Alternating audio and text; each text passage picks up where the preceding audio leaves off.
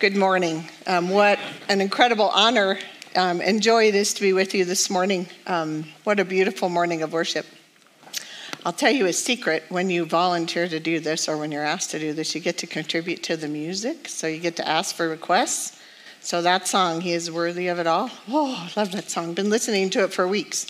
So uh, thank you, Josh, and the team.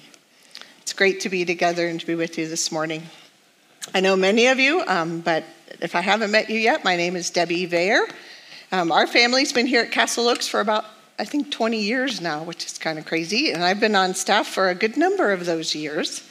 Um, I'm going to show you a little picture by way of introducing myself. And if you haven't, if I haven't been able to share a family photo with you lately, here's one. It's actually from a couple of years ago. Our son Trevor and his wife Brenna were married in Philadelphia. It's one of my favorite photos. Um, those are my people. Uh, y'all know Scott. Uh, Trevor, that I mentioned, is in the Navy. He's 30. He's in the Navy and they live in Virginia. And that's his lovely wife, Brenna, there. Um, Charlotte, to the far right, is our oldest daughter. She's 21 and living in Phoenix. She goes to Grand Canyon University, graduates this year with her uh, teaching degree. She wants, wants to teach high school English. How about that? Yay. I'll just have to say, largely inspired by the lovely Miss Kelsey Filetra, so who's also an awesome teacher. Um, Nora Jean is in the booth today. Our Nora is 17. She's a senior in high school, graduates this year, hoping to head off to Virginia near her big brother and sister in law. Um, and that's exciting. And then Josie, our youngest, is the second one in. She's 15. She's in high school. She's a sophomore on the Palms team and doing all the high school things. And uh, we are proud of each precious one and the ways that the Lord has um, called them and grown them into unique little people, wonderful people. So thank you, Lord, for each one of them. Josie's serving in the nursery this morning, actually. So, yes, we're very proud of our little. So the next one is maybe even more exciting. That right there's my grandbaby. We're very excited to welcome a new little one here pretty soon. Uh, about 37 weeks now. So um, I am looking forward to going to Virginia to spend a little extra time with them in November.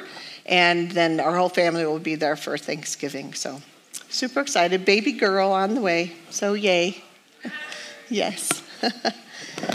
so by now you've gathered, Phil is not here today he and Donna are away tending to some family business. So I'll just say it out loud. Anyone who is up here besides Phil knows we don't fill Phil's shoes. There's no doing that. So that's okay. I'm aware of that. but uh, if you hear anything from me today, I hope you'll hear of a faithful God who is kind and merciful and who desires our good. I hope you'll be encouraged we I want to take a second too. We have some friends out there online every week, and I usually host our online service. So I need to give a little wave to my friends out there. I don't usually get to see them face to face. So great to be with you all online this morning too. Thank you all for being here. So Phil has been teaching through the Sermon on the Mount, and we are today still in Matthew 7, uh, Matthew 7 through 11. And we'll be talking about prayer today. So let's start by praying, if you'll join me. Father God, you are worthy of it all. We praise you and thank you for this very day that you've gathered us. You've called each one of us here to hear from you today. And I, I pray that your truth would sink deep into our hearts today.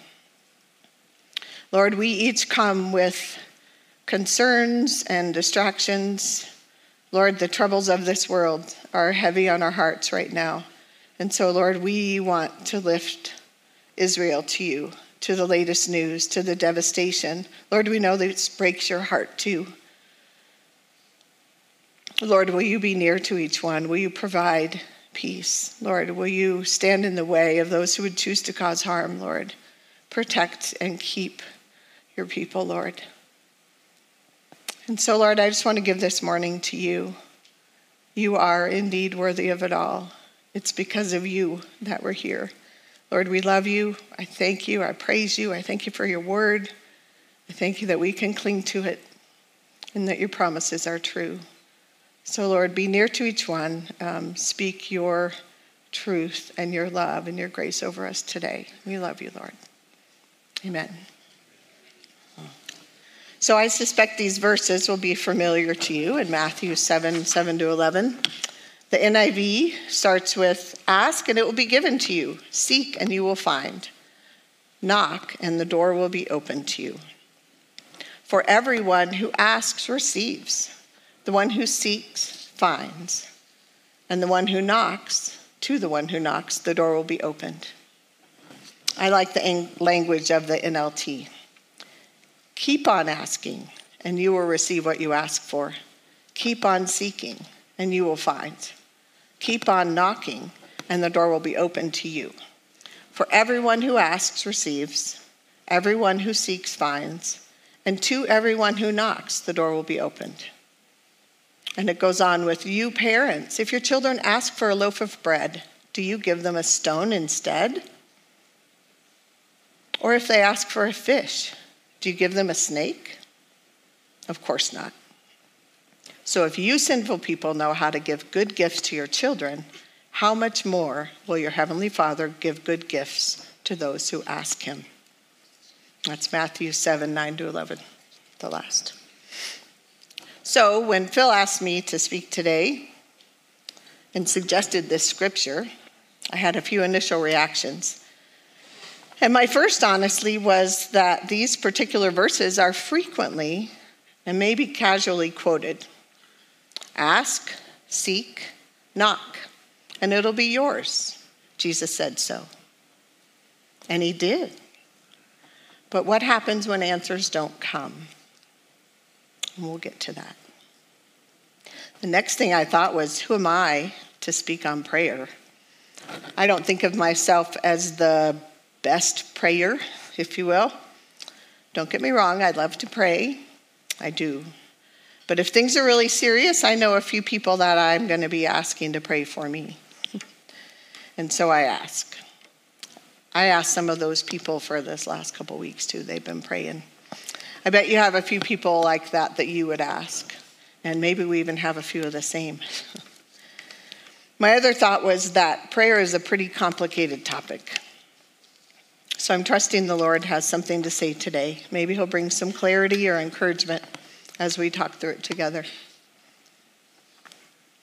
I hear an invitation in these verses, maybe even an instruction to ask and to seek and to knock, to believe and to hope. When we ask, we verbalize, articulate, express a need, we submit them. Seeking seems a bit more active, we're pursuing God's will, looking for answers in His Word through the counsel of other friends and believers, seeking the presence and guidance of the Spirit. Knocking to me sort of suggests a certain persistence, if you will. Hey, I'm here. You heard me, right? Maybe a little more assertive. Knocking, I, uh, each is followed with what we can expect in response then. Ask and you will receive what you ask for. It will be given to you. Seek and you will find. You will find an answer. Knock and the door will be opened. God is available on the other side of that door, which is what I imagine when I'm knocking, that there's a door that we have to somehow get to the other side of, right? And then Jesus in the rest of the text gives us a relatable comparison. Whether we're parents ourselves or not, we know what it means for a parent to care for a child. He says, Even you who are sinful know how to give good gifts. You know how to care for and provide for your children. You know the joy that it brings you. How much more will I do for you? I, who am without sin, I don't carry the stuff you carry. I don't struggle with the things you struggle. I don't carry, I help you carry your burdens, but your burdens are not mine. I don't carry them. I don't have stress. I am your Heavenly Father. Surely you can count on me for that. The Bible has a lot more to say about prayer. I actually Googled it. Have you ever Googled that? the NIV references says there are, well, there are 279 verses that speak of prayer in the NIV, and over 500 mentions of the word in the King James Version. In other books and verses, we learn how we should or shouldn't pray in private, in public, in community, when we gather out loud, in silence, in faith, in hope, in grief, in hardship, in joy, in thanksgiving, in praise, in sorrow, in celebration, according to God's will, in everything and without ceasing, continually. And I'm sure you've thought of a few others too. In his book on prayer, Tim Keller says, I have a few quotes from him that I have appreciated. To pray is to accept that we are and always will be wholly dependent on God for everything. And another, if we can't say, Thy will be done, from the bottom of our hearts, we will never know any peace. We will feel compelled to try and control people and control our environment and make things the way we believe they ought to be. Does that ring familiar to any of you? To fail to pray, then, is not to merely break some religious rule, it is a failure to treat God as God. I mentioned earlier my first reaction was how casually we can speak of prayer. God hears, God answers, A plus B equals C. But these verses take me somewhere else. What if we ask, and we ask, and we ask, and things don't get fixed? What about when we are seeking, we are knocking, and we're still waiting? We know that God doesn't always answer in the way we ask, that He even protects us from ourselves. And that is a good thing. Thank God for unanswered prayers, right? You've heard that. I can think of a few I'm glad He said no to. I bet you can too. Have you ever prayed prayers that you're now glad God said no to? Yeah. He does know better. We know that. But when it really comes down to it, when we're in the middle of the stuff, can we trust Him? If our kids continue to struggle, is He still there? If our illness isn't healed? When our family feels broken, doors don't open, finances don't get better, what then? Where is God in that? How can a good God fill in the blank, right? We all have those questions. Are you listening, God? You said to ask, to seek, and to knock. So now what? He says, He promises we can trust Him. We believe His word, that He is faithful, He is worthy. So we wait. But dang, that can be hard. It's an incredible thing to look back on a really hard season and to see his provision, to see his goodness. And that can help us through the next one. Sometimes hope comes when we remember what we know God has done, when we can praise him for what we've seen him do in our own or in another's life when we can praise Him for what we know He is capable of. Hope comes from letting God be God. He is worthy. What about when we're so sad and so scared, so burdened that we don't even know how to pray or what to ask for? Have you ever felt that way?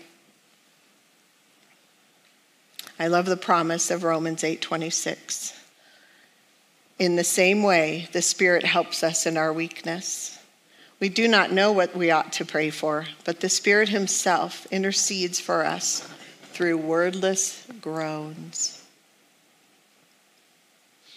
What if God's answer is something like a question, bigger than our particular need? What if he's asking, Will you trust me? Even if, or even if not? As I said when we began, this is a big topic, one about which tons of books have been written. Many sermons, lectures, podcasts, and stories have been shared. So many ideas, thoughts, theological positions, and questions. So we're just going to scratch the surface today, looking at a few ideas and asking some of our own questions. In the end, the only place I can land is hope. Hope in between. Hope is the, hope in the waiting. If we believe God is indeed powerful over all things, and He sees and He knows us, Scripture says every hair on our head, and He desires our good. If we believe God is who He says He is, then there is good reason for hope. A few verses on hope that have spoken to me this last few weeks. Romans 15, 13. May the God of hope fill you with all joy and peace as you trust in him, so that you may overflow with hope by the power of the Holy Spirit. In Hebrews 6:19, we have this hope as an anchor for the soul, firm and secure. In this invitation to ask, to seek, and to knock, I also hear an invitation to relationship. Jesus tells us how to interact, interact with him. He, he assures us that he hears us and that he wants good for us, for his kingdom, for our world. So he tells us to pray. So, if prayer is about relationship, how do we nurture and build that relationship? Well, several years ago, I realized I was lacking close friendships. And I knew I wanted to change that. I knew a lot of people, but I realized I was missing good, solid, intimate friendship. So I made it a priority. I pursued relationship. I made space. I invested myself in others. I made time. I did things to purposefully grow my friendships. I gave of myself and I received. And guess what? I made some good friends. Sometimes it just takes giving of yourself and making that a priority, deciding. So it took me committing myself to it, making time and space in my life, and being willing to receive, to listen, and to tend to another. God does the work of knitting our hearts together, but I had to invest myself. That can be risky and messy, and also endlessly encouraging and fulfilling. So I feel like the same might be true of prayer. If we want to know Jesus, to be closer to him, if we want to hear from him, to understand his answers, it takes some effort on our part too. This is different than our commitment to Jesus as our Savior. It's a commitment to time with Him. We can be deliberate to devote ourselves, our energy, and just some of our time to Him. And we must listen. We must be willing to receive. And we probably need to let ourselves be vulnerable and honest too. Relationship also happens when we pray for one another.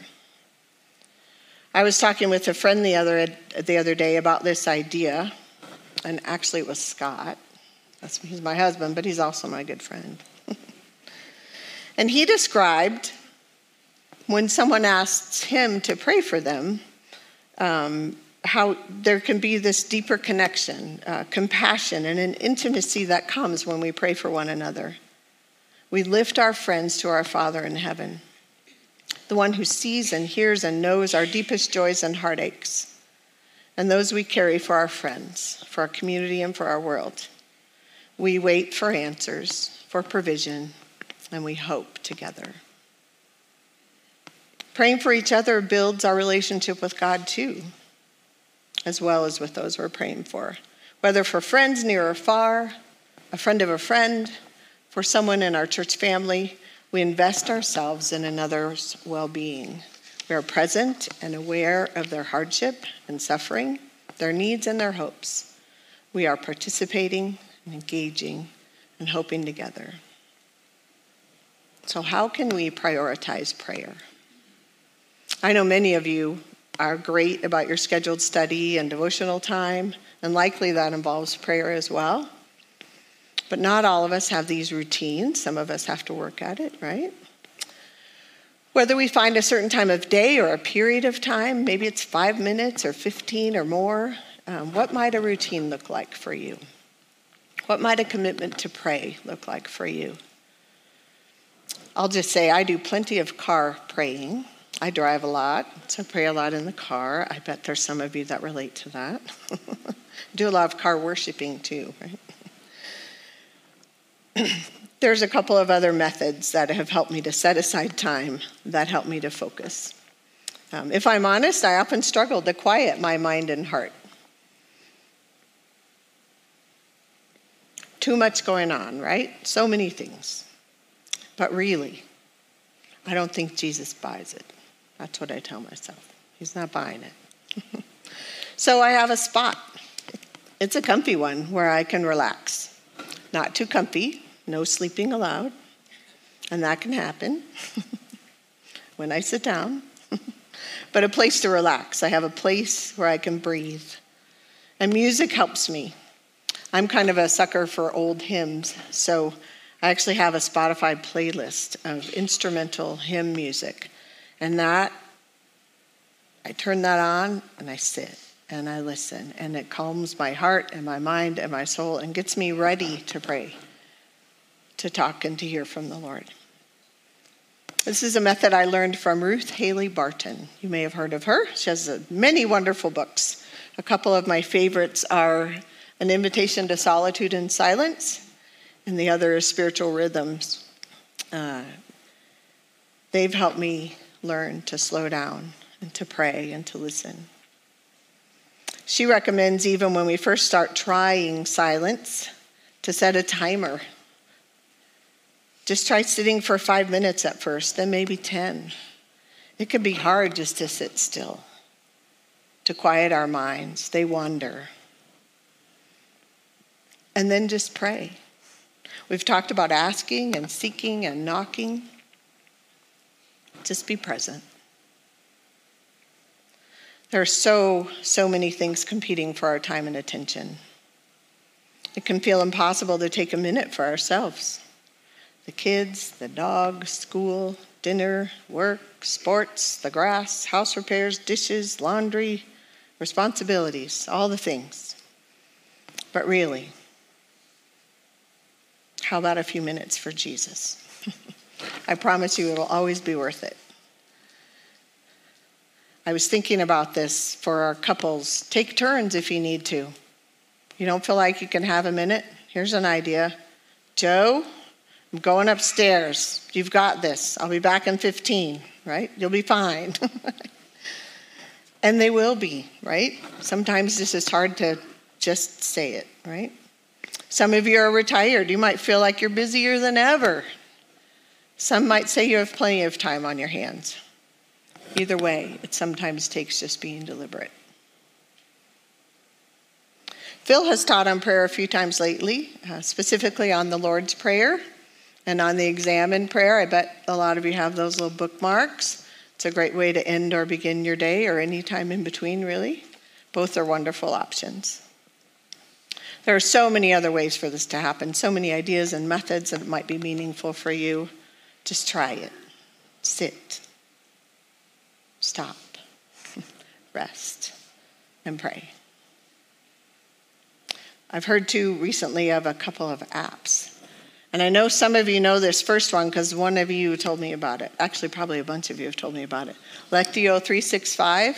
It's a really cool phone app that has both a morning and evening prayer that it will lead you through. It can be topical. And then this other one, um, the inner room, I just discovered recently. It's kind of like a prayer tracker. You can put your own topics in, you can put people in that you're praying for, you can mark off your answered prayers and kind of document some things. So for you who are kind of organized, it's a really great little organizer for your prayers. Yeah.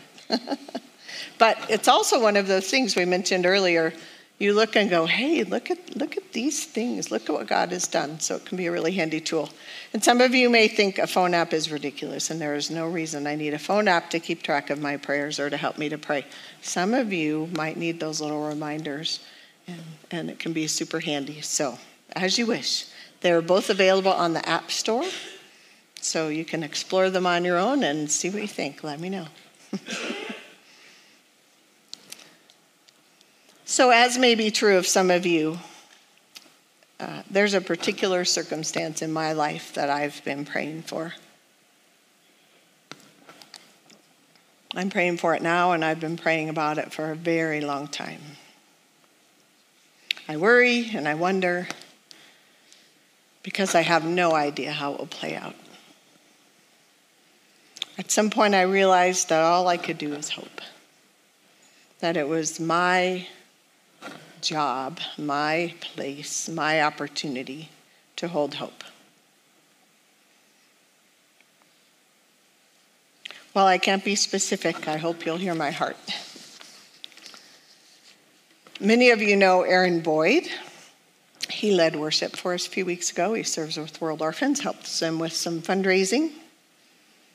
He's also connected with the Wellspring Stars, and a few years back they sang his song together Jericho. And I think he sang it at Worship in the Park this week too. Well, I know he did. And at some of our home events. It's a powerful song of hope in the darkness, trusting God through the questions that don't always have answers. Aaron's daughter, again, many of you probably heard this story, has cystic fibrosis. And early on, her prognosis was not good, right? It's a difficult and frightening disease. So, through a series of ups and downs and devastation, Aaron and a friend wrote this song. And these words are the chorus To all our questions, there will be an answer. In all our trials, you remain. Even in the valley, hope is rising. For peace, it has a name. Christ the Lord who stays the same. Just like the walls came down at Jericho, just like the armies fled when worship rose, we believe in breakthrough. We believe in you. Just like your voice, it calmed the raging sea. Just like the veil was torn at Calvary. We believe in breakthrough. We believe in you. So, this song has spoken to my heart um, as I've shared Aaron's story, or as I've heard Aaron's story. And through this song, I've related to the hope of breakthrough. Aaron describes how this hope, this believing, can keep us marching, keep us praising, keep us going, even and especially when we're overwhelmed. When we are waiting, when the answers just don't come. This song has helped me to cling to hope, to trust God with the outcome, even if. I have sung it many times with my arms raised and tears streaming down my face, surrendering, believing in breakthrough one day. It's a part of my story that only the Lord can heal and restore, to change and redeem. It's hard. And yet, I hope. Recently, when Aaron was here, I found myself singing the song. I probably hear it more than some of you because of, well, I'm married to Scott. Been to a few home events and such, but I love it. But it hit me singing this song that I wasn't standing there with tears streaming down my face. God is bringing breakthrough. Not completely, not fully, but He's moving. I not only know it, I see it. The wall hasn't fallen, but it's starting to. In a sudden way, in that moment, I realized that things have shifted. That I've seen these small steps along the way, and I've even thanked God for them. But it struck me, standing there, worshiping, singing this song, that God has indeed broken through. The outcome is always His, and so much is still unknown. But I'm seeing His movement, His goodness, and His mercy. And that is breakthrough enough for me to cling to, trusting He has more in store because He and only He is able. So I realized I've been asking and hoping and trusting, but was I watching for His answer? Was I listening? Sometimes we can miss the small answers when we're so focused on looking for the big ones. Maybe the answer isn't immediate healing, but maybe a relationship grows as you learn to navigate hardship together. Maybe an exact answer doesn't come, but we get, begin to see the small gifts along the way when we are watching and seeking. Likewise, in Aaron's daughter's life, Lily, his daughter, hasn't been fully healed, not yet. And there is much unknown. But she's on a medication that has changed her circumstances dramatically, a new medication she's been given. There is hope. Maybe you're praying for a breakthrough too. Maybe it's for a huge thing a relationship, an answer, a turn of events. Maybe you're hoping for powerful transformation in yours or in another's life. Will you trust God with it, no matter what? He is who He says He is, and He isn't changed by our circumstances. God hasn't lost power and authority because things are hard. He is worthy. He is present in the in between.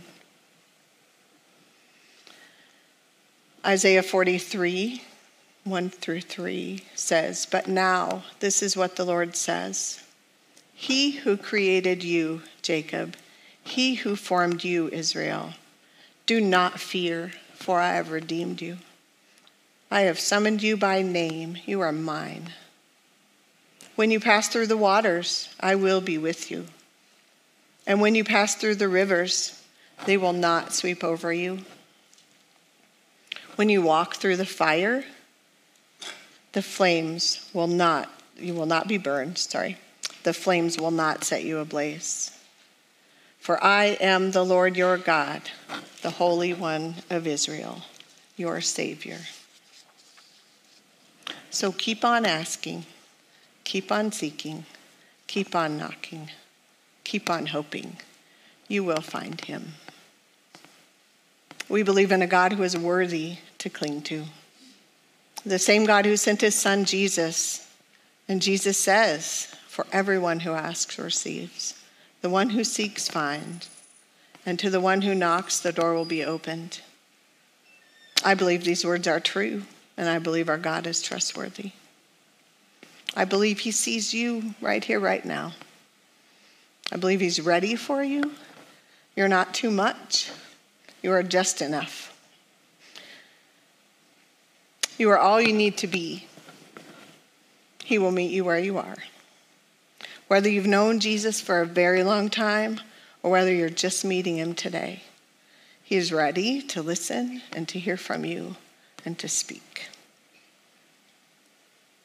Even though he knows, he invites you to ask, to seek, and to knock, to believe and to hope. What an incredible gift we have in prayer. And I just want to end today with this quote from C.S. Lewis I pray because I can't help myself. I pray because I'm helpless. I pray because the need flows out of me all the time, waking and sleeping. It doesn't change God it changes me. May it be so, Lord.